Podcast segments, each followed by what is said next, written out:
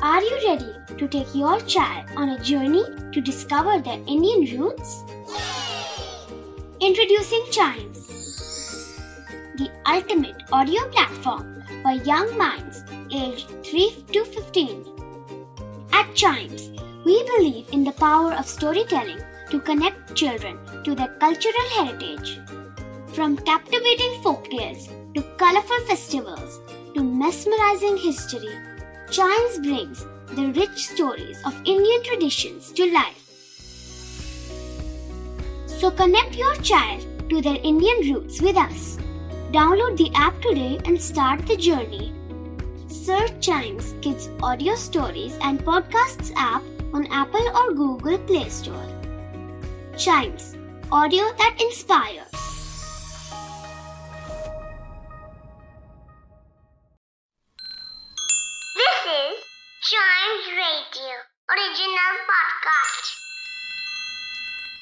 ಆಕಾಶದಾಗೆ ಬಣ್ಣ ಬಳಿದವನ್ಯಾರು ಈ ಬೆಟ್ಟ ಗುಡ್ಡಗಳ ಮಡಗದವನ್ಯಾರು ಮರದ ಮ್ಯಾಲೆ ಹಣ್ಣ ಇಟ್ಟವನ್ಯಾರು ಹಣ್ಣ ಒಳಗೆ ರುಚಿಯ ತುಂಬವನ್ಯಾರು ಇಂದು ಈ ಭೂಮಿ ಮ್ಯಾಗೆ ನನ್ನ ನಿನ್ನ ತಂದವನ್ಯಾರು ಯಾವ ಹಾಡು ಗೊತ್ತಾಯ್ತಾ? ಬೆಳ್ಳಿ ಮೂಡಿತು, ಕೋಳಿ ಕೂಗಿತು. ಬಾನಾಗಿ ರಂಗು ಚೆಲ್ಲಿ ತೀರ ಹಿರಿ ಸೂರ್ಯ ಬಂದ. ಡಾಕ್ಟರ್ ರಾಜ್ಕುಮಾರ್ ಅವ್ರ ಹಾಡು ಕೇಳಿದ್ದೀರಾ? ಕೇಳಿಲ್ಲ ಅಂದರೆ ಗಮನ ಇಟ್ಟು ಕೇಳಿ. ಏನು ಕೇಳ್ತಾ ಇದ್ದಾರೆ ಅವ್ರು ಈ ಹಾಡಲ್ಲಿ? ಆಕಾಶಕ್ಕೆ ಬಣ್ಣ ಬಳಿದಿದ್ಯಾರು ಬೆಟ್ಟ ಗುಡ್ಡಗಳನ್ನೆಲ್ಲ ಇಲ್ಲಿಟ್ಟವ್ರು ಯಾರು? ಮರಗಳನ್ನು ನೆಟ್ಟವ್ರು ಯಾರು? ಮರದಲ್ಲಿ ಹಣ್ಣಿಟ್ಟು, ಆ ಹಣ್ಣಲ್ಲಿ ರುಚಿ ತುಂಬಿದವ್ರು ಯಾರು? ನನ್ನ, ನಿನ್ನ ಸೃಷ್ಟಿ ಮಾಡಿದ್ದು ಯಾರು?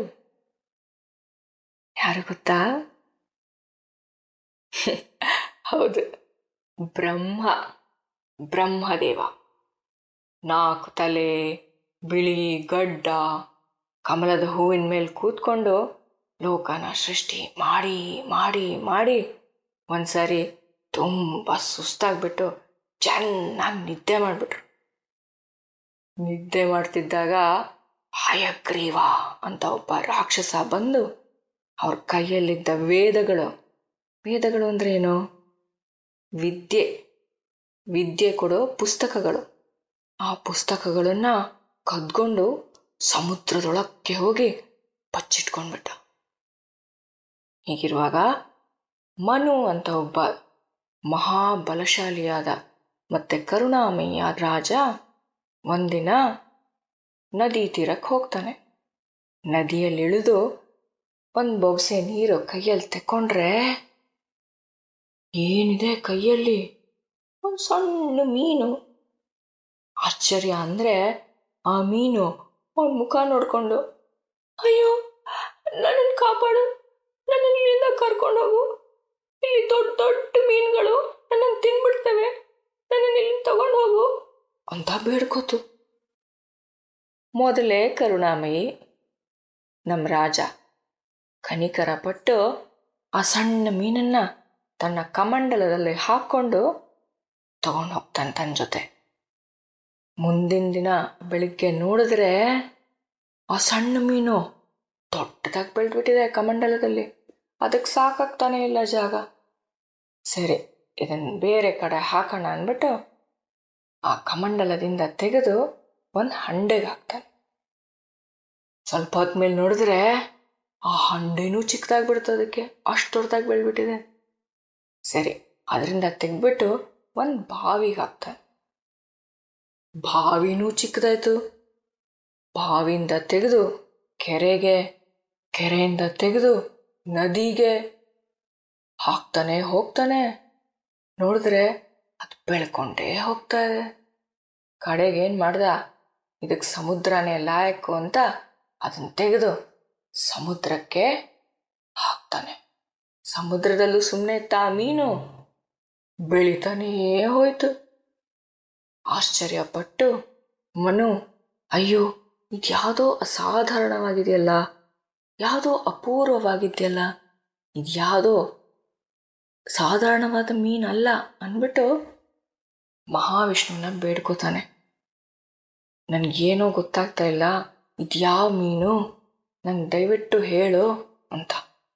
ಆವಾಗ ಮಹಾವಿಷ್ಣು ಪ್ರತ್ಯಕ್ಷ ಆಗ್ಬಿಟ್ಟು, ಅಯ್ಯೋ, ಯಾಕೆ ಹೆದರ್ಕೋತ್ಯಾ? ಇದು ನಾನೇ ಮೀನಾಗಿ ಬಂದಿದ್ದು. ಇನ್ನು ಸ್ವಲ್ಪ ದಿನದಲ್ಲಿ ಮಹಾಪ್ರಳಯ ಆಗತ್ತೆ. ಪ್ರಳಯ ಅಂದ್ರೇನು? ಎಲ್ಲ ಕಡೆ ಬರೀ ನೀರು. ಭೂಮಿ ಮೇಲೆ ಏನೇನಿದೆಯೋ, ಮರ, ಗಿಡ, ಪ್ರಾಣಿ, ಪಕ್ಷಿ, ಮನುಷ್ಯರು, ಎಲ್ಲ ನೀರಲ್ಲಿ ಮುಳುಗೋಗ್ತವೆ ಅದಕ್ಕೆ ಪ್ರಳಯ ಅಂತಾರೆ. ಪ್ರಳಯ ಬಂದಾಗ ಎಲ್ಲ ಕೊಚ್ಕೊಂಡು ಹೋಗ್ಬಿಡುತ್ತೆ. ಆದರೆ ನೀನು ಮಾತ್ರ ಹೆದರ್ಕೋಬೇಡ. ಒಂದು ದೊಡ್ಡ ದೋಣಿಯಲ್ಲಿ ಎಲ್ಲ ಥರದ ಪಕ್ಷಿ, ಪ್ರಾಣಿ, ಗಿಡ, ಮರ, ಮೂಲಿಕೆಗಳು ಎಲ್ಲನೂ ಸೇರಿಸ್ಕೊಂಡು ಅದರಲ್ಲಿಡು ಸಪ್ತರ್ಷಿಗಳು ಬಂದು ನಿನ್ನ ಜೊತೆಯಲ್ಲಿರ್ತಾರೆ. ನಿಮ್ಮನ್ನೆಲ್ಲ ಕರ್ಕೊಂಡು ಹೋಗಿ ಸುರಕ್ಷಿತವಾದ ಒಂದು ಜಾಗದಲ್ಲಿ ನಾನು ನಿಮ್ಮನ್ನು ಬಿಡ್ತೀನಿ ಅಂತ ಮಹಾವಿಷ್ಣು ಮನುವಿಗೆ ಹೇಳ್ತಾನೆ. ಮನು, ಹಾಗೆ ಆಗಲಿ ಅಂತ ಬೇರೆ ಬೇರೆ ಜಾತಿಯ ಪಕ್ಷಿ ಪ್ರಾಣಿ, ಗಿಡ, ಮರ, ಮೂಲಿಕೆಗಳು, ಬೀಜಗಳು ಎಲ್ಲನೂ ಸೇರಿಸ್ಕೊಂಡು ಆ ದೋಣಿಯಲ್ಲಿ ಇಡುತ್ತಾನೆ. ಸಪ್ತರ್ಷಿಗಳು ಬಂದು ಅದರಲ್ಲಿ ಸೇರ್ಕೋತಾರೆ. ಮಹಾವಿಷ್ಣು ಒಂದು ದೊಡ್ಡ ಮೀನಿನ ರೂಪದಲ್ಲಿ ಪ್ರತ್ಯಕ್ಷ ಆಗ್ತಾನೆ. ಆ ಮೀನಿಗೆ ಒಂದು ದೊಡ್ಡ ಕೊಂಬು ಬೇರೆ ಇರುತ್ತೆ.